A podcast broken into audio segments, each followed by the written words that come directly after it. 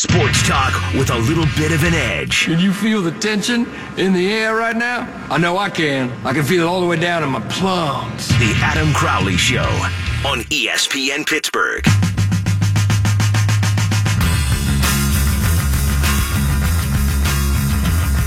Someone's been peeing on a toilet in the third floor here at work. Not in the urinal, in a stall, right there on the seat. And I have a couple of guesses as to who it is. It's either Stan or it's Madden. Stan because he's old, Madden because he can't see where he's aiming. You found the Crowley Show where your mom listens, and you should too. 412 922 2874 is the number to call. Or you can join the cast of dozens and follow me on Twitter at underscore Adam Crowley. Last week I told you that the Capitals were just as good as the Penguins. I thought that this had a good chance of being the year that Washington finally got it done versus the Pens. Now, it could still go that way. It might not. Both teams, though, are playing well. The Penguins could have and probably should have won game three. The Capitals could have won last night's game. This series is toy like a toiger. Goals in this series are 11 to 10 Capitals. Shots in this series are 109 105 Washington. Last night, the Penguins outshot Washington 24 to 21. Every game has been tight just like that. Ovechkin's been really good in three out of the four games. Crosby's been productive in three out of the four games. Both goalies have found their game. Every inch of ice seemed to be contested last night, and space is disappearing with every passing game. This bitch could go either way. No Tom Wilson wound up being a big factor in this game. For one, every Penguin left the game with their heads intact. That's the first time this has happened this series. But Washington's top line was scrambled, and that seemed to screw with Alex Ovechkin. He didn't register a shot on goal. He was a minus one. I've been critical of Tom Wilson, and that's probably an understatement because I don't think he's a good player. He had been having a good series, though, and Devante Smith Pelly ain't as good as him. He's not the physical presence that can skate the way Wilson can. He's physical, uh, he's not a great skater. Wilson routinely wins puck battles because he's strong and you're afraid that you're going to die if you go into the corner with him. He's also a tremendous penalty killer when he's not the guy in the box. They missed him big time last night. That being said, it's his own fault for not being out there. And it's not like they're missing the second coming of Wayne Gretzky. Jake Guentzel is the second coming of Wayne Gretzky. They're not missing Jake Guentzel. Tom Wilson, not relevant. Speaking of not relevant, former ESPNer Britt McHenry tweeted after the game, Congrats, Pittsburgh. You had to whine for one of your best players to get suspended for three games. And then you won one at home. Welcome to the jungle. See ya for game five in D.C. Brian Metzer of the Penguins Radio Network said last night if someone held a gun to your head and told you to name the best players on the Capitals in order, and you had to get to Tom Wilson before 10 seconds or he'd blow your head off, you'd lose your head. He's valuable, but he's not one of their best players. If you can't win a playoff series without Tom Wilson, you ain't a great hockey team. The Capitals have complained more about losing Wilson than the Penguins ever did about losing Malkin. They've complained more about losing one player than the Penguins ever did about losing two thirds of their second line. Mike Sullivan always says this is a capable group, and we've got a chance to win every time we take the ice. Meanwhile, TJ Oshie said yesterday, quote, I think anytime Wilson's out of the lineup, you feel that loss. He's become such a good player for us. It's not an easy thing to have him out of the lineup and be the same team, end quote. Good teams embrace a challenge. Mentally fragile teams dwell on things that they can't control. That doesn't mean that his loss won't affect the team, but if the Penguins could take the loss of Malkin and Hagelin in stride and win a game without them, in fact, two in a row, then the Capitals can sure as bleep win a game without Tom Wilson. Bob Grove, Penguins historian, PittsburghHockeyNow.com will join us coming up in 15 minutes. We've got a lot of hockey talk on today's program. In fact, all hockey talk on today's program. Going to hear from Steve Mears, the TV voice of the Penguins, coming up at 520. Matt Gajtka coming up at 6. Game four did not change my opinion that the Caps are scum. In fact, it just reinforced the opinion that I already had. TJ Oshie left his feet, targeted Letang. He didn't throw a bow or nothing. But he had one intention, and that intention was pain. That intention was to send a message. You can do that without charging. He didn't do it there. Him bitch was parallel to the ice. To reiterate a point I made yesterday, I'll always hate the Flyers with a passion. They've been dirty since 1975, and they've had success against the Penguins in their history. Washington? Oh, no, no, they have not. Even if they were to win this series, it would be 9 2 Pittsburgh all time. Washington is closing in on the Flyers, though, for a team that I most love to hate. And it's because TJ Oshie, as an example, is a good player, but he's a dirtbag on the ice. He runs dudes. Sure, he's an American hero. He's got a great smile and a hot girlfriend or whatever, but he's also cheap. He plays differently in terms of how he scores goals, but he reminds me of James Neal, who I despised. Nealer could score a goal or two, but he was just as likely to knee you in the head as he was to make a highlight reel play. That's why the Penguins kicked him to the curb. Oshie does not have to play that way. James Neal did not have to play that way. There can be sandpaper, but no need to jump at a dude's head. Niskanen, good player, good dude, but he cross-checked Crosby in the dome, and he tried to take Guentzel out knee to knee earlier in the series. Brooks Orpik's a good dude and was, at one point, a solid player. He ended Olli Maatta two years ago. They have so much skill. They've got a good roster, and yet it always seems like they're doing crap like this. Maybe playing the Penguins brings it out of them because of frustration. Or maybe they just suck as people. Dmitry Orlov, another example from last night, cross checked Guentzel in the dome again after he scored his goal. He didn't get hurt. It's not the most violent thing I've seen watching a hockey game, but it was pointless, it was reckless, and it was feckless. Most of all, it was typical. The Capitals have all the skill in the world to be world class, but they play like cavemen. 412 922 2874 if you'd like to pile on. These Caps are teetering with frustration, too. For the first time all series, the old Caps reared their ugly heads.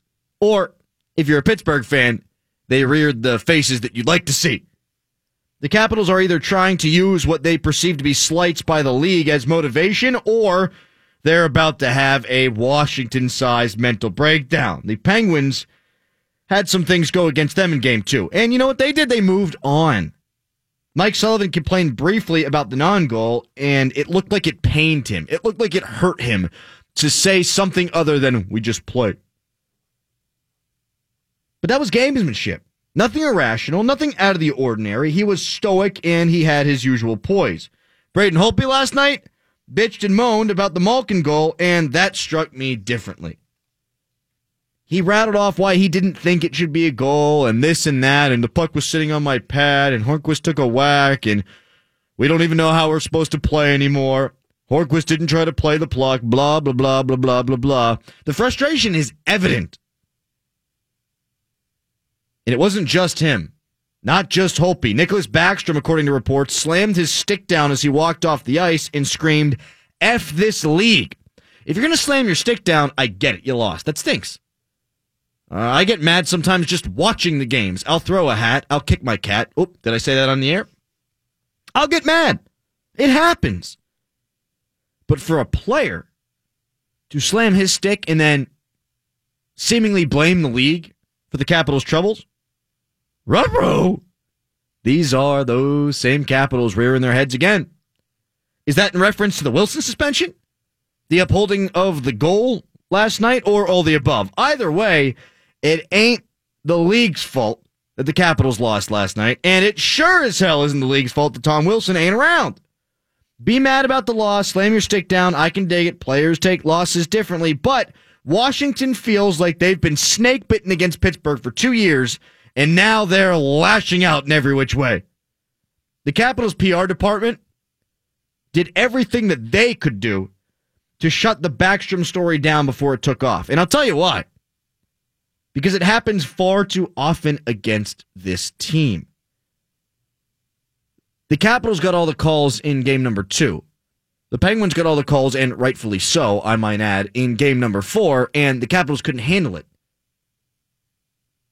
They feel like they should have won the series last year, Washington does. They feel like they were right there against the Penguins in 2016. And if you listen to Barry No Neck Trotz, Mr. Potato Head, he feels like the Capitals are outplaying the Penguins right now. Yet here we sit at the series at 2 2.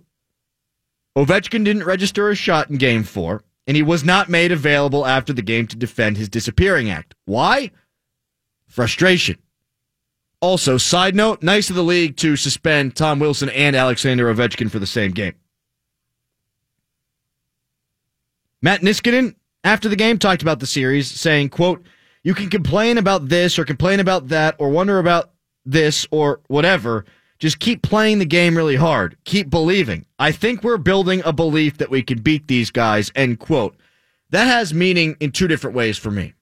First meaning is stop complaining, teammates.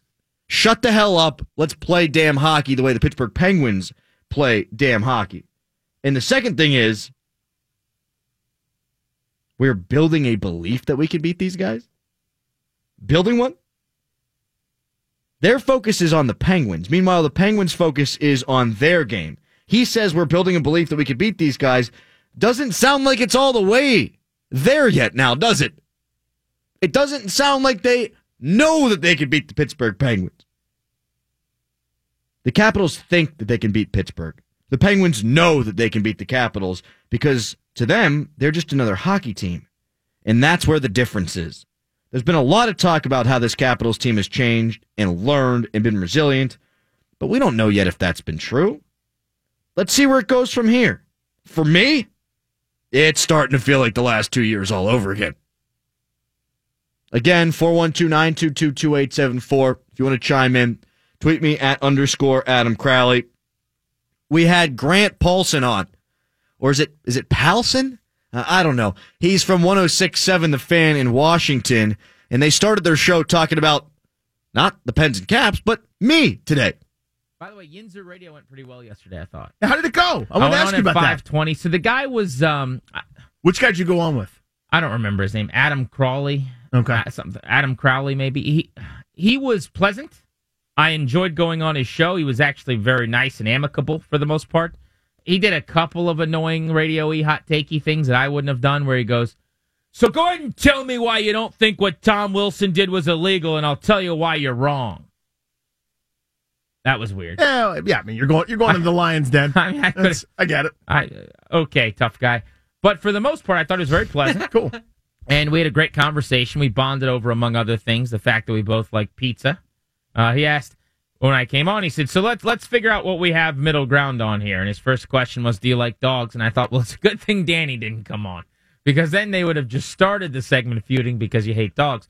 But then we talked about pizza, and uh-huh. eventually uh-huh. we got into hockey. Nice. So it was good. I heard after I was off the air, he went on these big diatribes about how because our teams don't win in the playoffs, we don't know anything about sports in this town. But he didn't do that while I was on the air. So hopefully, he, he saved it to you hung up to yeah. be tough. But I, I, I did enjoy it, so it was a pretty good segment. I think he, I wep- represented the Grant and Danny program well. Good for you, my friend. I thought it was a fun segment. I don't remember at any point saying, uh, "I'll let you have your say, and then I'll tell you when you're wrong." That never happened. Explain what you think, and then I'll tell you why you're wrong.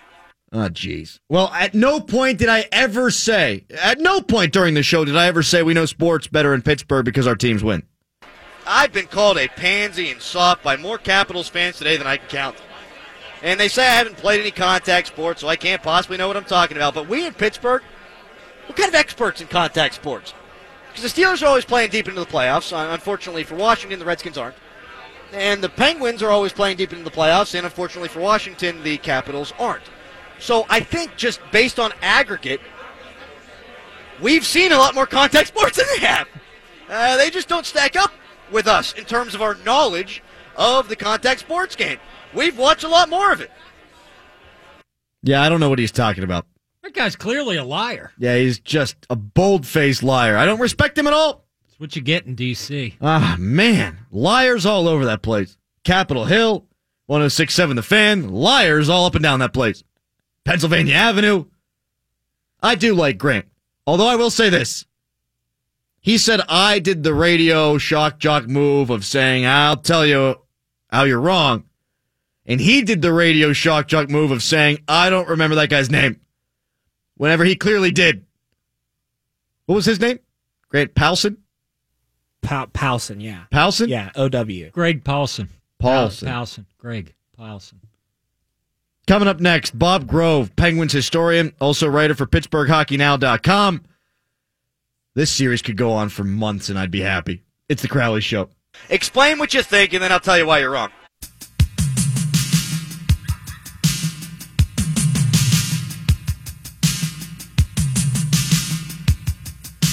Jamie tweets at underscore Adam Crowley. We are to the Caps what the Pats are to the Steelers. We feel we closed the gap, but still can't beat the Pats. Steelers focus on Pats like Caps focus on the Pens. And then he adds, by the way, last two days, iHeartRadio has picked up maybe 15 seconds of your conversations while on break. Can hear you and your producer talking to each other. wow, we're going to have to have that looked at. Oh, boy. Uh, I don't know what's going on, there. Tom, look into that, Uh, please. you should really try to fix that, Tom. Yeah, immediately. Yeah. High priority. This series to me is a coin flip right now. These teams are so evenly matched. The shots are almost equal. The goals scored overall in the series are 11 10 Washington. Uh, both teams have three power play goals, although one was an empty netter for the Penguins last night. I don't know what to think. But Bob Grove probably does. Penguins historian, writer for PittsburghHockeyNow.com. Bob, thank you so much for taking the time to join us today. Yeah, Adam, thanks for having me. Bob, are you leaning one way or the other right now in terms of which way you see the series going? I'm not going to. I mean, before the series, I like the Penguins in seven, and I agreed with what you just said. I think there there's really not a whole lot difference between these two teams. Um, but the big thing that's different is one's a defending two-time Stanley Cup champion, a team that believes even when things go bad that they can right them, that they can find a way to win, and the others, you know, the other's a team that's got a lot of guys who have never had that success and um, have been on the brink of it, have never been able to pull through. I think that's always going to be a big thing in this series. To that point, did the Penguins finally resemble the form of past championship teams in the third period last night, being able to salt that one away? Well, yeah, and let's face it, closing down games for them has not been uh, has not been a consistent thing. You know, uh, in in the last uh, well, late in the regular season and, and into the playoffs, they they certainly haven't closed down games the way you wanted to. And already in this series, they've lost a game they were leading after two periods. So, um, you know, in game three. Uh, so that is a huge development for them to have a third period like that where they give up just three shots and really you know, kept them kept the Caps to the outside for the most part, and um, they've won games like that in the past couple of seasons. So, uh, boy, if you're Sullivan, you got to love seeing that. I think so too. I didn't think that they were great defensively, maybe at the start of the game, but they certainly warmed to the task, and I think you can't really disagree with the fact that maybe that was their best defensive period, the third period of all the playoffs. Yeah, I would agree. And um, look, there's a lot of guys on this team who were, you know, who were still around in 2016, you know, for that first cup under Sullivan. And one of the things I'll never forget about that clinching game was, and people don't really talk about it too much, but you want to talk about closing down a game. Uh, the Sharks had two shots in the third period with their, you know, their chance to win the Stanley Cup on the line on home ice. Uh, was an incredible demonstration of what can happen when you really put your mind to it. So yeah, I would say that's their best, uh, that's their best defensive period. Look, they've, it's not about the number of uh, shots they're giving up because they're leading the league. They're giving up the fewest shots per game in the NHL Stanley Cup playoffs. But uh, I think for me, it's the quality of chances right from 17 seconds into game one. An odd man break that leads to a pass from Ovechkin and a breakaway. And, you know, last night you had Stephenson got in alone in the first period. You know, Beagle had a breakaway shorthanded. So it's about the quality of chances is, is where they've slipped up for me. To flip it to the Capital side, how much do you think that they miss Tom Wilson? Oh, they. I think it's in their head, and I think they definitely miss him on the ice. I mean, he's a guy who opens up space. I mean, there, there's no question about it. I mean, Ovechkin and Kuznetsov benefit so much from the way he plays uh, because he separates guys from pucks and he wins puck battles because of um, you know maybe guys that you know because of his physical dominance over them when he's battling for the puck, and then it ends up on either one of those two guys' sticks, and they take it from there. So they no question they miss him. And I think that's the, you know, when I hear this stuff about Backstrom coming off the ice last night, that's what's in his head. He, that's to me, that's what he's commenting on. That's what he's saying is we're basically the underlying message I take out of that is we're a totally different team when Tom Wilson's not on, not playing for us.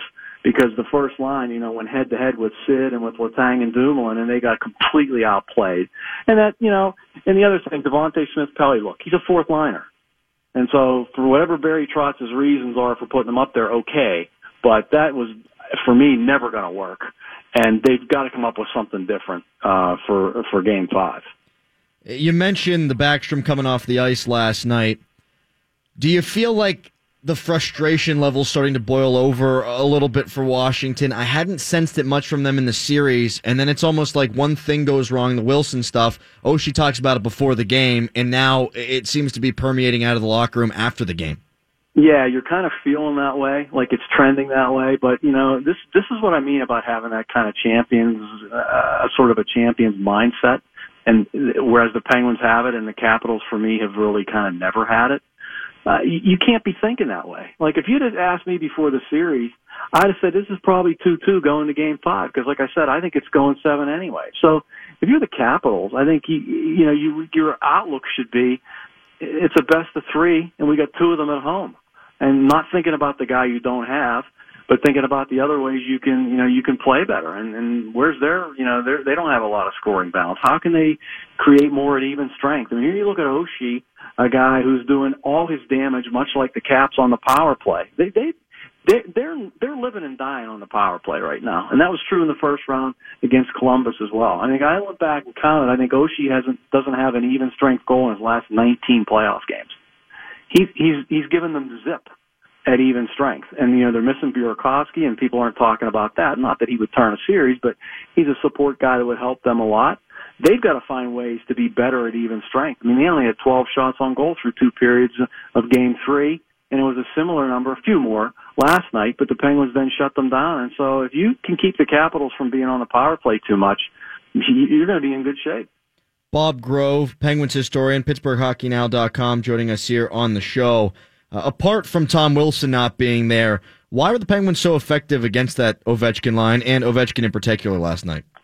Well, I, I thought the gaps they had on him coming out of the zone were really good, and I just think they never ever lost track of him. And I think Sid, you know, going against Kuznetsov will, you know, he'll handle himself defensively anytime he gets an assignment like that. But I really have liked even the even though Ovechkin, look, he's been getting a goal every game up until last night.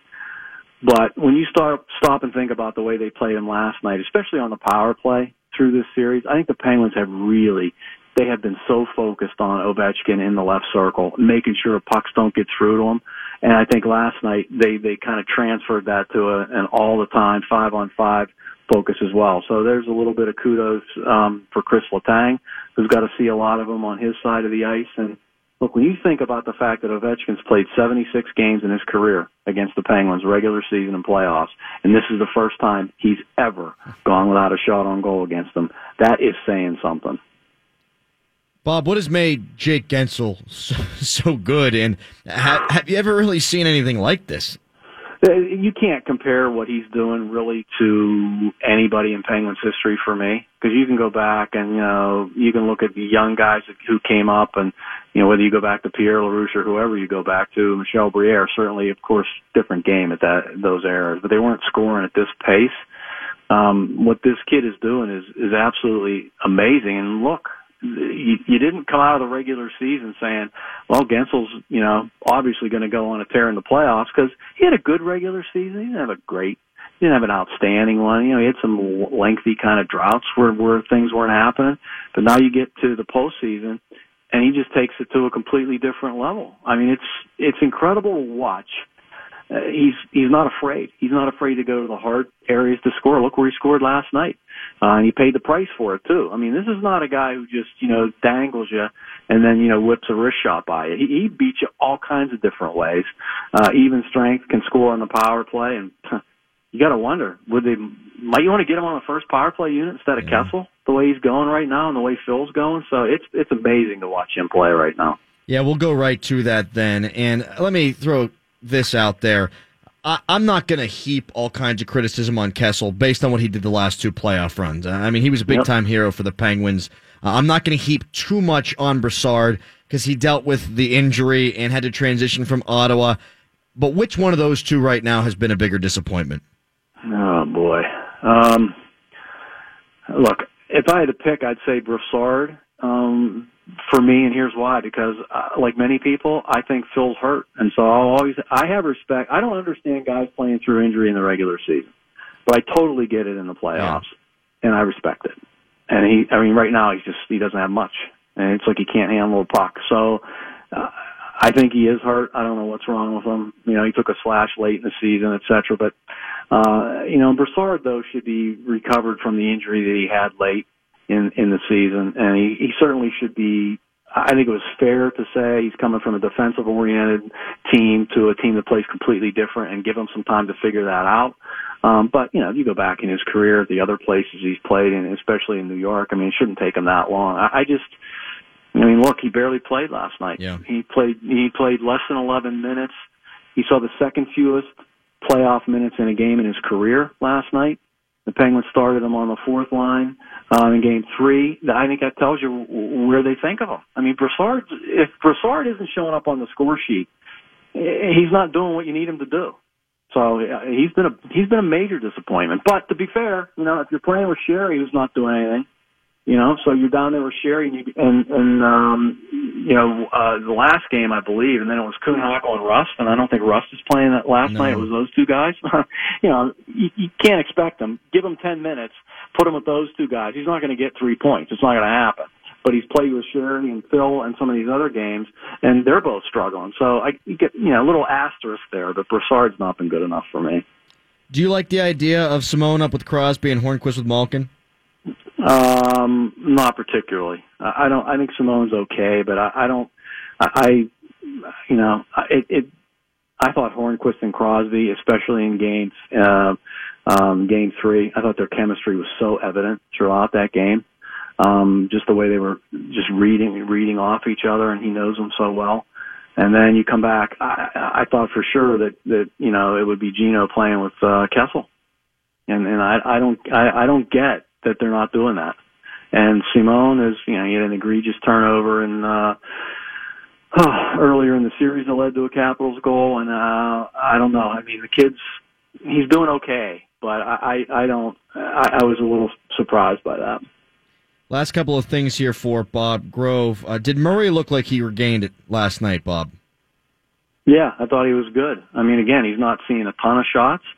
Um, and he took that, you know, he took that shot that uh, numbed his arm there for a minute or so, and he obviously, you know, you could see he wasn't quite himself.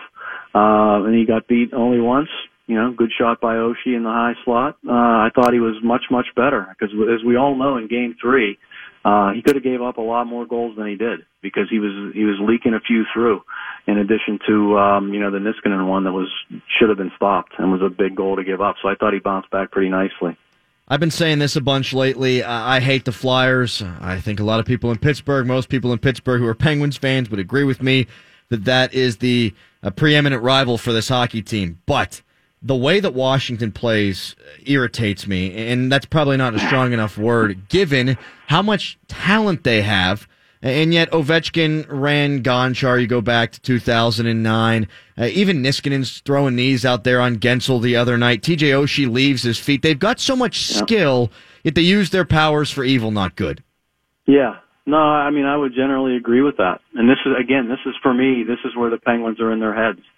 And so every hockey player has been through this situation where you get this frustration level because you're losing a game late like Oshie last night, but like to launch himself at Letang like that uh, you know, and then you see the Backstrom thing after the game, et cetera, et cetera. You can, I mean, you can go right through the different years where you've seen them do this. The, the Penguins are in their heads.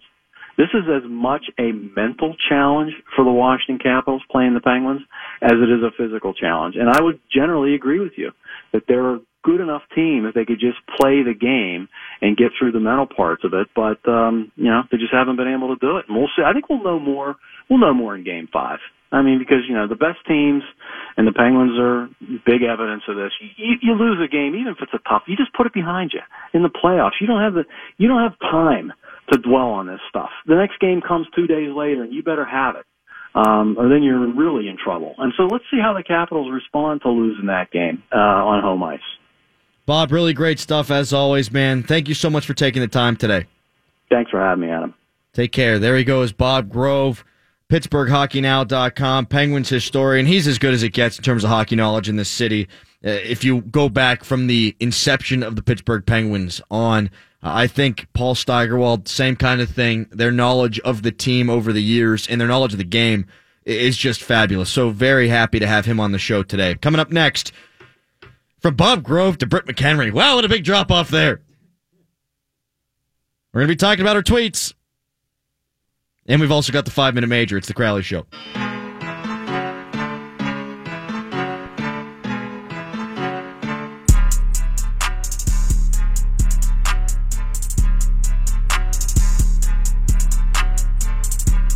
Jamie says, Guys, it is possible. I just heard you on the air during the commercial break. There's no way. Not happening. There's no chance, Jamie.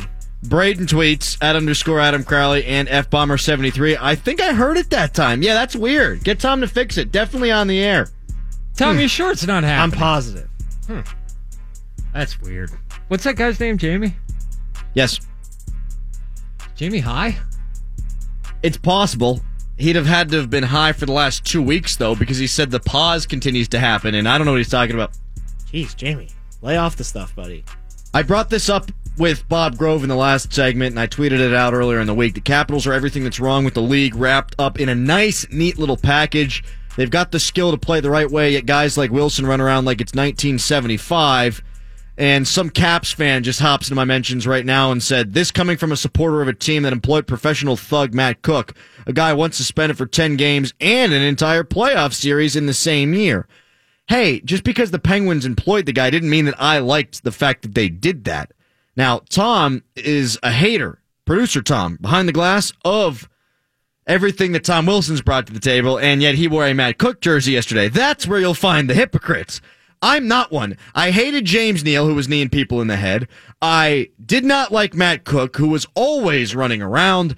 I think that hockey is a physical sport where there is a fine line whether or not you're trying to go out there and hurt people. Matt Cooke always was trying to hurt people. Rafael Torres was always trying to hurt people. Brad Marchand, Nazem Kadri at times are trying to hurt people. And of course, Tom Wilson on that list. The Penguins don't employ that guy anymore. And they don't employ anybody like that. In the last three years, they've been trying to change the league with the way that they play. And I think they've largely been successful in that regard. Most teams are playing with speed right now. Most teams are playing and trying to win with skill. The Capitals have the skill to win that way. They're just not doing it because why? I don't know.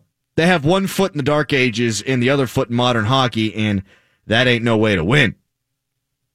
Britt McHenry, formerly of ESPN.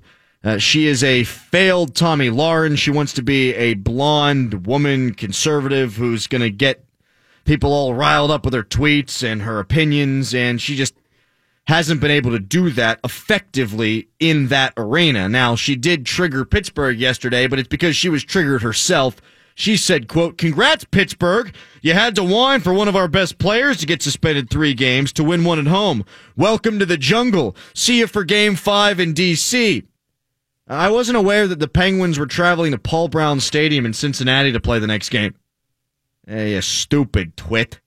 Here's the thing about Britt McHenry. She's trying to hang on to her last vestiges of being relevant.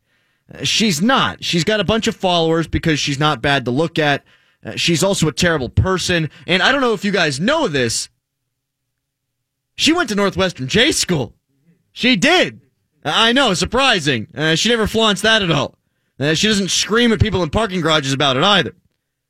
One of the reasons she got fired from ESPN was because she doesn't know sports.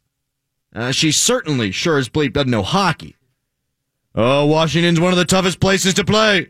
Yeah, unless it's game seven against Pittsburgh. Uh, then it's not tough to play there at all. You score a goal and everyone poops their pants. It stinks to high heaven, but it's not a tough place to play. Then some Rangers fan, somebody who's verified, I didn't look into them at all, said, Come on, you can't honestly think that Tom Wilson deserves to be su- not be suspended. And she said, quote, in another tweet, I've always said Tom Wilson plays dirty. One game for cumulative behavior, I understand. Maybe two. Three's a fix. He left one skate because he was about to fly into the bench. Two, DC isn't the best. Honestly, MSG is, but see how pissed the fans are at home now. Three, Letang slashes and Crosby cries. That would actually be four, Britt, but uh, you know how to count because you went to J school at that great college in Chicago. Here's the deal, lady. You've got a case of the look over heresies. Well, Tom Wilson's not bad because Letang slashes and Crosby's a whiner. If I have a kid that whines, I'll be a hell of a lot happier than if I have a kid who beats other kids up at school. Because eventually that kid's going to make me have to pay to get him out of jail. Bail City. If my kid whines, sure, he might be a victim, but he's probably going to be the dude who's bailing that guy out of jail later in life because he'll have the cash. Uh, there's no comparison between crying and slashing and headshots that break dudes' jaws. Also, I know you don't understand hockey. I know you don't. Because if you did, you'd have to understand that you can't just suspend him for one game. Cumulative behavior means, hello, he's a repeat offender. And when you're a repeat offender, they're going to punish you more the more you do it. You know what? I'm just feeding into her becoming more relevant. My show is up 700% in the ratings. And now Britt McHenry's been mentioned to scores of thousands here in the Pittsburgh area and beyond on iHeartRadio. So I'm done with her. What I do love, though, is that Stan, who's as docile as they come, he's the guy who would probably bail you out of prison. He's that guy. He ripped her a new one on Twitter. Called her a twit, an irrelevant twit. Uh, it could be dangerous there with a typo, but I like the fact that Stan pulled his gloves off. Going right for her.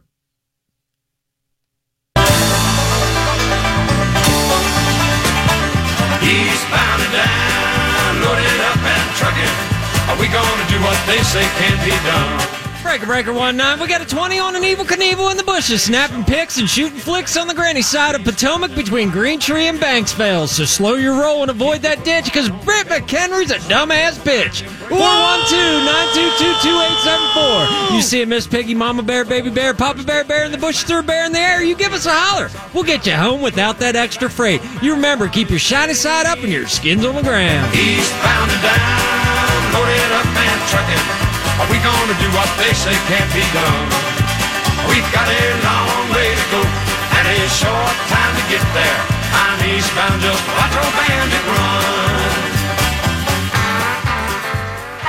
It's time to get pucked up with some of the best damn hockey talk on the planet. You go to the box, you know, uh, you feel shame, you know, mm, and then you get free. This is the Five Minute Major with Adam Crowley. Tom Wilson's a bitch too. Uh, I just feel Title Nine gotta gotta get it on both sides here. I gotta, gotta feel like we gotta even that out. You gotta be fair, man. Yeah, Barry Trotz, he's a bitch. uh, TJ Oshie, he's a bitch too. Hope he's a bitch. Hey, he's a bitch. Chad Ruhwedel, I thought, had to play the game yesterday on that Vrana breakaway. Vrana is just a sieve defensively. I mean, he is atrocious, but the guy can skate. The guy's got some offensive game. And Rust, I thought, led the charge effectively the other way until he turned the puck over. Vrana comes back on the break, and I thought, son of a gun, they're going to blow a lead in the third period again due to an odd man breakaway. And Chad Ruhwedel, with just a picturesque breakup of that play. Usually you'll find that the stick gets up in the hands, uh, or you'll trip the player. But what Chad Ruhwedel did on that play was sublime. As he dipped the shoulder to get in front of Vrana and muscled him off the puck that way. No penalty was going to be called. It was fabulous hockey. And you know who doesn't make that play? I'll give you three guesses, Tom. Go. Ian Cole. I guess you didn't. I guess you didn't need the other two. Chad Ruhwedel made a nice play there. Hell of a play. Matt Murray played well despite all kinds of obstacles. He stunk in the previous game. You can't let that goal in to Matt Niskanen. He did. But as Matt Murray said after the game, he's never focused on anything other than trying to stop that next puck. And some people say it as cliche. Matt Murray's a whack job, and I believe him. He lets in a terrible goal. The next puck he wants to save, and the next puck he's going to stop. Following a playoff loss, Mers is 11 and 2 with a 193 goals against average and a 921 save percentage. And he was able to do all that by saving a puck with his clavicle and then getting up to play the game some more. That guy's tough as nails. That guy's mentally tough as nails.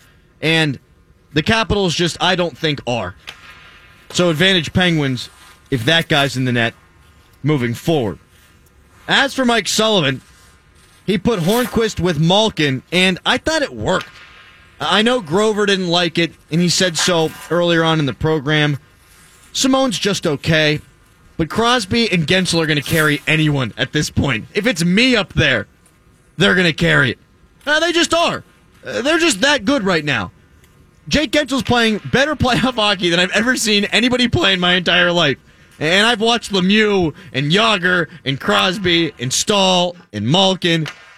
Uh, the guy's just on fire.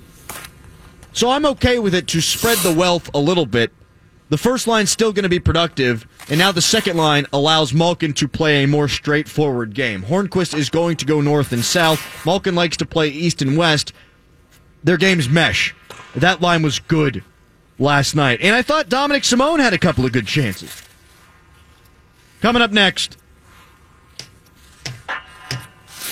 we're going to take a momentary break from pucks. Uh, just momentary. Because Ben Roethlisberger made some headlines today. And I'm sick of him. I'm sick of it! I'll also talk about how great Jake Guentzel is. I'm wearing sweatpants right now, and it's probably a bad idea. It's a Crowley Show.